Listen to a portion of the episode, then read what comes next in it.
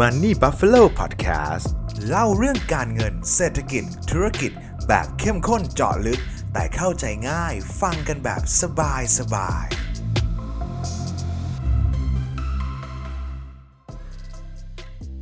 มหาอำนาจของโลกครับ มีการเปลี่ยนแปลงตลอดเวลาไล่ตั้งแต่อดีต ดัชอังกฤษ และจนถึงปัจจุบันอย่างสหรัฐนะครับ ในคลิปนี้ครับ ผมจะมาสรุปให้ทุกคนฟังครับว่า 500 ปีที่ผ่านมาเรดาริโอเขามองการเปลี่ยนแปลงของประเทศมหาอำนาจนี้อย่างไรกันบ้าง ไปฟังกันเลยครับ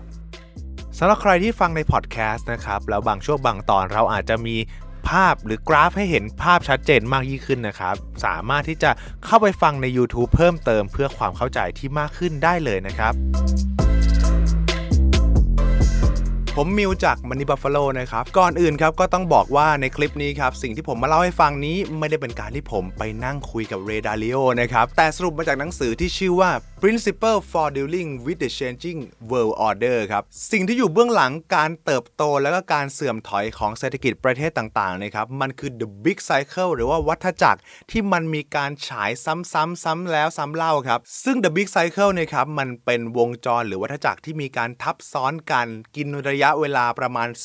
250 ปีครับ จากรูปภาพนี้ครับจะเห็นได้ว่าจากอดีตที่ผ่านมาครับอาณาจักรดัชก็จะมียุครุ่งเรืองใช่ไหมครับ พอดัชเริ่มตกต่ำแล้วก็จะมีอังกฤษเนี่ยแหละครับ ขึ้นมาแทนที่ เพออังกฤษตกต่ำก็จะมีสหรัฐขึ้นมาแทนที่ครับ และในปัจจุบันเนี่ยครับก็อยู่ในช่วงขาลงของสหรัฐแล้วนะครับ อย่างที่ทุกคนรู้กันครับว่าจีนก็กำลังขึ้นมาเป็นมหาอำนาจของโลกครับในตอนนี้ โดยในช่วงเปลี่ยนผ่านนี่แหละครับ ที่มีอาณาจักรหนึ่งกำลังอยู่ในช่วงขาลง และอีกอาณาจักรหนึ่งกำลังอยู่ในช่วงขาขึ้นนะครับในช่วงนี้นะครับกินระยะเวลาประมาณ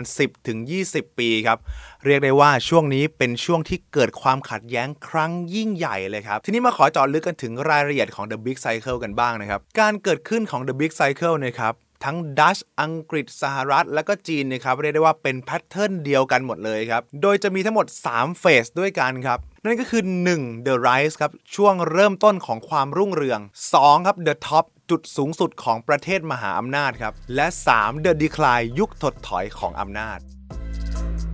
1. The Rise ช่วงเริ่มต้นของความรุ่งเรือง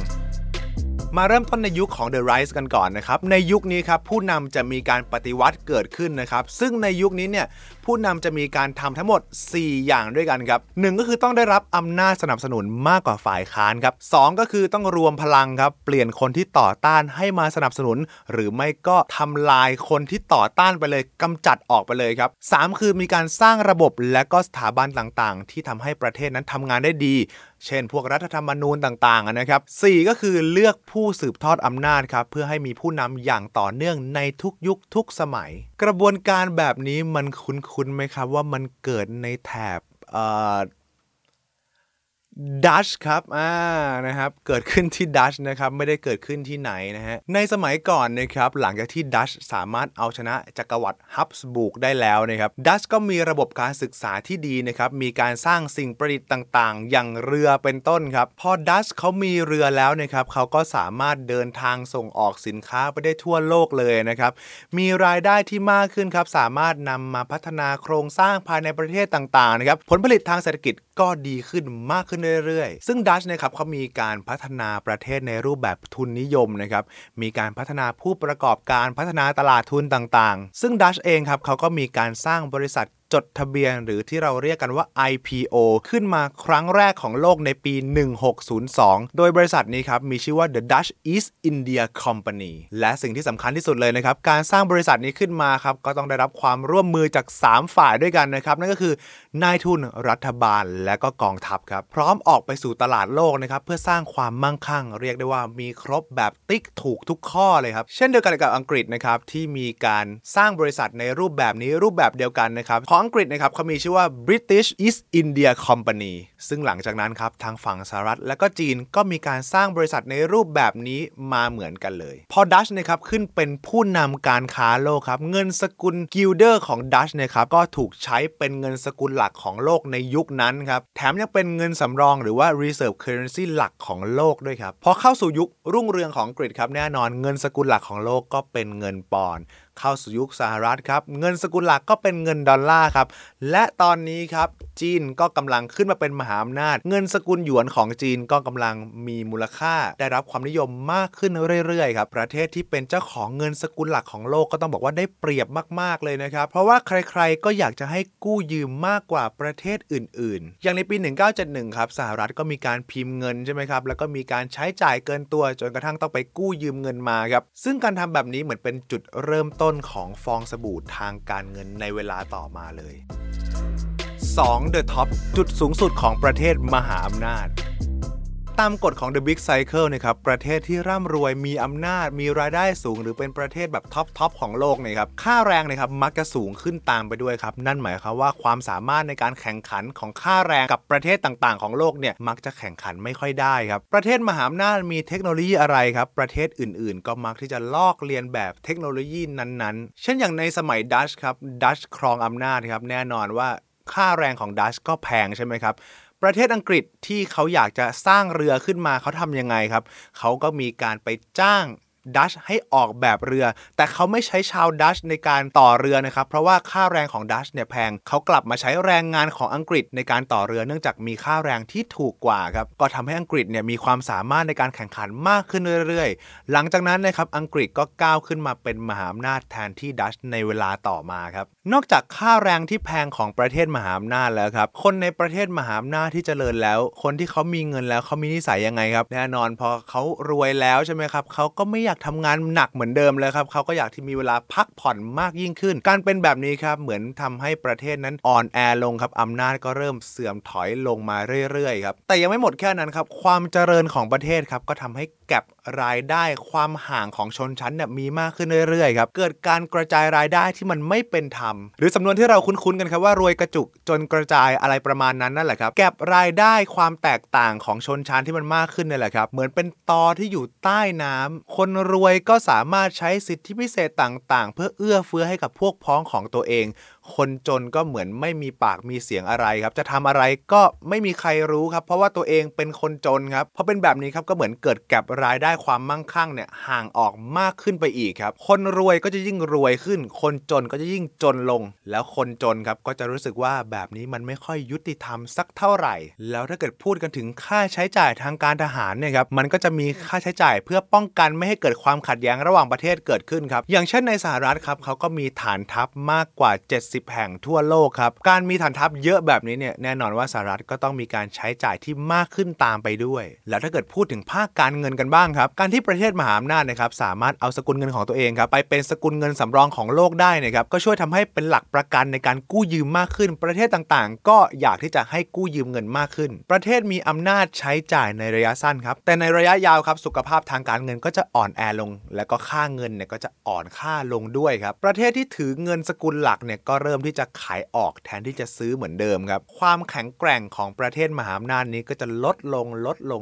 เรื่อยๆ และทั้งหมดนี้ครับก็คือสัญญาณเริ่มต้นของความเปลี่ยนแปลงของอำนาจและความมั่งคั่ง 3. The Decline ยุคถดถอยของอำนาจ เมื่อความขัดแย้งภายในประเทศเกิดขึ้นครับก็จะนำไปสู่การปฏิวัติอะไรบางอย่างครับทั้งอาจจะมีการทำสงครามกลางเมือง หรือว่าด้วยสันติวิธีแบบไหนก็ได้ครับ ซึ่งก็จะทำให้เกิดอำนาจใหม่ขึ้นมาแทนที่อำนาจเดิม โดยปกติในช่วงเวลานี้ครับรัฐก็พยายามจะหารายได้จากภาษีของคนที่มีความมั่งคั่งมากครับเมื่อคนที่มีความมั่งคั่งหรือว่ารวยๆเนี่ยครับเริ่มรู้สึกว่าเอ้ย ความมั่งคั่งของตัวเองจะหดหายลงไปเนี่ยเขาก็จะย้ายสินทรัพย์ของตัวเองไปยังประเทศอื่นๆครับเพื่อให้ตัวเองเนี่ยเสียภาษีน้อยลง หรือที่เรียกกันว่า tax haven ครับรัฐก็จะสามารถเก็บภาษีได้น้อยลงตามไปด้วย ในช่วงที่เข้าสู่ยุคถดถอยแบบนี้นะครับแน่นอนว่าประเทศอื่นๆ เขาก็เห็นแล้วครับว่าประเทศที่เป็นอำนาจเดิมเนี่ยครับเริ่มเสื่อมถอยลงแล้ว ประเทศเขาเองเนี่ยครับเขาก็พยายามที่จะเข้ามามีบทบาท เพื่อแย่งขั้วอำนาจเดิมไปครับก็เลยเกิดความขัดแย้งขึ้นครับประเทศมหาอำนาจใหม่ก็ชนะก็เลยทำให้เกิด the big cycle ใหม่ วนลูปแบบนี้ไปเรื่อยๆ แล้วสงสัยกันไหมครับว่า เราจะชี้วัดได้ยังไงครับว่าประเทศไหนเจ๋งกว่าใคร ใครมีอำนาจเหนือกว่าใครครับซึ่งก็ต้องบอกว่ามันมีตัวชี้วัดอยู่ทั้งหมด8 ตัวด้วยกันครับ นั่นก็คือการศึกษาครับ การพัฒนาเทคโนโลยี ความสามารถในการแข่งขันในตลาดโลกครับ ผลผลิตทางเศรษฐกิจ ส่วนแบ่งทางการค้าโลกกำลังทหารความเป็นศูนย์กลางทางการเงิน และก็ความแข็งแกร่งของสกุลเงินที่ใช้เป็นสกุลเงินสำรองของโลกครับ ใครเจ๋งกว่าใครจะไม่ได้วัดแค่ตัวใดตัวหนึ่งนะครับ แต่ว่าเป็นการหาค่าเฉลี่ยจากในทุกๆ ข้อเลยครับ แล้วนำมาเปรียบเทียบกันว่า ใครมีค่าเฉลี่ยสูงสุด ประเทศนั้นก็จะเป็นประเทศที่ครองอำนาจในยุคนั้นไปครับ ถ้าเกิดให้ผมสรุป pattern ของการเสื่อมถอยของอำนาจกันอีกครั้งหนึ่งน่าจะทำให้ทุกคนเห็นภาพกันมากยิ่งขึ้น ซึ่งสามารถสรุป pattern ได้ประมาณนี้เลยครับ เริ่มจาก1ครับรัฐมีการใช้จ่ายเงินมากกว่าเงินที่ตัวเองมีพอไม่มีเงินแล้วครับแน่นอนว่าวิธีการที่สุดแสนจะคลาสสิกเลยก็คือ มีการพิมพ์เงินขึ้นมาครับการพิมพ์เงินโดยที่ไม่ได้มีทองคำมารองรับ หรือว่า back หลังเอาไว้เนี่ยครับมันทำให้มูลค่าของเงินกระดาษเนี่ยลดลงลดลงเรื่อยๆครับและนี่คือเป็นต้นเหตุของการเกิดวิกฤตในหลาย ๆ ครั้งเลยครับ อย่างก่อนหน้านี้ครับผมเคยเล่าวิกฤตของศรีลังกาเอาไว้แล้ว ถ้าเกิดว่าใครอยากที่จะกลับไปดูนะครับ สามารถย้อนขึ้นไปดูด้านบนตรงนี้ได้เลยครับ แต่ว่าหลังจากที่ดูแล้วอย่าลืมกลับมาดูคลิปนี้กันด้วยนะครับ 2 ก็คือเกิดความขัดแย้งภายในประเทศครับ ความขัดแย้งที่เกิดขึ้นภายในประเทศนะครับเกิดจากแก็บความเหลื่อมล้ำของรายได้ที่มันมากขึ้นเรื่อยๆครับซึ่งก็จะเกิด 2 ขั้วทางการเมืองครับนั่นก็คือฝั่งเสรีนิยมครับที่ต้องการกระจายความมั่งคั่ง แล้วก็ฝั่งอนุรักษ์นิยมครับที่ต้องการที่จะปกป้องกลุ่มคนที่มีความมั่งคั่งเดิมเอาไว้ 3 ก็คือเกิดความขัดแย้งระหว่างประเทศครับหลังจากที่เกิดความขัดแย้งภายในแล้วครับมันก็พานมาถึงความขัดแย้งระหว่างประเทศครับเรดาริโอครับบอกเอาไว้ว่าสิ่งนี้ครับมันเกิดขึ้นเป็นประจำอยู่แล้วนะครับแล้วก็นำไปสู่การเปลี่ยนแปลงของระเบียบโลกใหม่ตลอดเวลา ครั้งสุดท้ายที่เกิดเหตุการณ์แบบนี้นะครับก็คือเกิดในช่วงสมัยสงครามโลกครั้งที่ 2 ในครั้งนั้นครับเกิดขึ้นหลังจากที่ฝ่ายสัมพันธมิตรชนะสงครามครับเมื่อสหรัฐขึ้นเป็นมหาอำนาจของโลก ก็จะมีการกำหนดข้อตกลง และก็สนธิสัญญาต่างๆ ในการทำงานของธรรมาภิบาล และก็ระเบียบการเงินทั่วโลกครับ ในปี 1944 ครับ ระเบียบการเงินของโลกใหม่เนี่ยถูกกำหนดไว้ในข้อตกลงเบรตันวูดส์นะครับ และกำหนดให้ดอลลาร์สหรัฐครับ เป็นสกุลเงินสำรองชั้นนำของโลก ซึ่งประเทศที่เป็นเจ้าของสกุลเงินนะครับ ถือว่าเป็นประเทศที่มีอำนาจมากที่สุดครับ เนื่องจากว่ามีการสร้างระบบการเงินของโลกขึ้นมาใหม่ ก็ทำให้เกิดระเบียบโลกในปัจจุบันขึ้นครับ ที่เรียกว่าเป็นระเบียบโลกของสหรัฐ หรือว่า American World Order ประเทศมหาอำนาจจะรักษาอำนาจนี้ไว้ได้ยังไง อย่างที่ทุกคนรู้กันครับว่า The Big Cycle มันมีช่วง The Rise The Top แล้วก็ The Decline ใช่ไหมครับ หลายๆประเทศครับก็คงไม่อยากให้ตัวเองนะครับเข้าสู่ยุค The Decline เร็วจนเกินไป อยากที่จะต่อยอดลมหายใจของอำนาจของประเทศตัวเองเอาไว้ครับ ซึ่งอย่างที่ผมบอกเอาไว้ครับว่า การที่จะวัดว่าประเทศไหนเจ๋งกว่ากันเนี่ยครับมันจะต้องวัดด้วย 8 ปัจจัยที่เป็นตัวชี้วัดสำคัญสำคัญครับ โดยวัดจากค่าเฉลี่ยของทุกๆ ปัจจัยรวมกัน สิ่งเหล่านี้ครับเหมือนเป็นการบอกถึงสัญญาณชีพของประเทศนั้นๆครับว่าเราจะสามารถครองอำนาจไว้ได้อีกกี่ปีครับ มันอาจจะบอกไม่ได้ชัดๆนะครับ แต่มันพอประมาณการได้ครับ ซึ่งแนวทางที่เรดาริโอเขาแนะนำเอาไว้เพื่อรักษาสุขภาพทางการเงินสุขภาพทางอำนาจของตัวเองเอาไว้นะครับเขาแนะนำทั้งหมดอยู่ 2 อย่างด้วยกันครับ นั่นก็คือ1ครับหารายได้ของประเทศให้มากกว่าที่จ่ายไปครับ รวมถึงมีการปฏิบัติกับประเทศอื่น ๆ ให้ดีที่สุดนะครับเพื่อสร้างความสันติให้เกิดบนโลกขึ้น อย่างที่2ครับก็คือการสร้างระบบที่แข็งแกร่งครับไม่ว่าจะเป็นระบบการศึกษานะครับการรักษาความสามารถในการแข่งขันกับประเทศอื่น ๆ เอาไว้ครับเพื่อรักษาอำนาจของตัวเองให้ยั่งยืนได้ คือเป็นการยืดเส้นกราฟของ The Big Cycle ขึ้นครับไม่ให้มันตกเร็วจนเกินไป หรือพยายามที่จะยกเส้นกราฟ เพื่อให้รักษาความมั่งคั่งของตัวเองเอาไว้ได้ เป็นยังไงกันบ้างครับสำหรับมุมมองของเรดาริโอที่มองต่อการเปลี่ยนแปลงมหาอำนาจในโลกของเราในช่วง 500 ปีที่ผ่านมาครับ สิ่งที่น่าสนใจและน่าติดตามหลังจากนี้ก็คือว่าสหรัฐที่ปัจจุบันเป็นมหาอำนาจของโลกเนี่ยจะยังรักษามหาอำนาจความมั่งคั่งเอาไว้ได้อีกนานแค่ไหน หรือว่าเร็วๆนี้จะได้เห็นจีนก้าวเข้ามา ซึ่งทุกคนไม่ต้องติดตามสถานการณ์ใกล้ชิดขนาดนั้นนะครับปล่อยให้เป็นหน้าที่ของผมและทีมงาน Money Buffalo ในในการติดตามเรื่องราวแบบนี้ และหลังจากนั้นครับผมจะนำเรื่องราวสนุกๆแบบนี้ครับนำมาเล่าให้ทุกคนฟังอีกเหมือนเดิม เช่นเคยแน่นอนครับและจากที่ผมไปดูสแตทหลังบ้านของทาง YouTube นะครับ กว่า 80%ของคนที่ดูคลิปนี้กันอยู่ครับ ยังไม่เคยกด subscribe เลย ยังไงฝากกด subscribe ปุ่มแดง ๆ ด้านล่างอันนี้เอาไว้หน่อยนะครับ สัญญาแน่นอนว่าจะมีทุกคอนเทนต์ที่ดี ๆ สดใหม่มาเสิร์ฟให้ทุกคนแน่นอนครับสุดท้ายครับก็ขอให้ทุกคนสนุกและก็โชคดีกับโลกของการลงทุน ไว้เจอกันใหม่คลิปหน้า สวัสดีครับ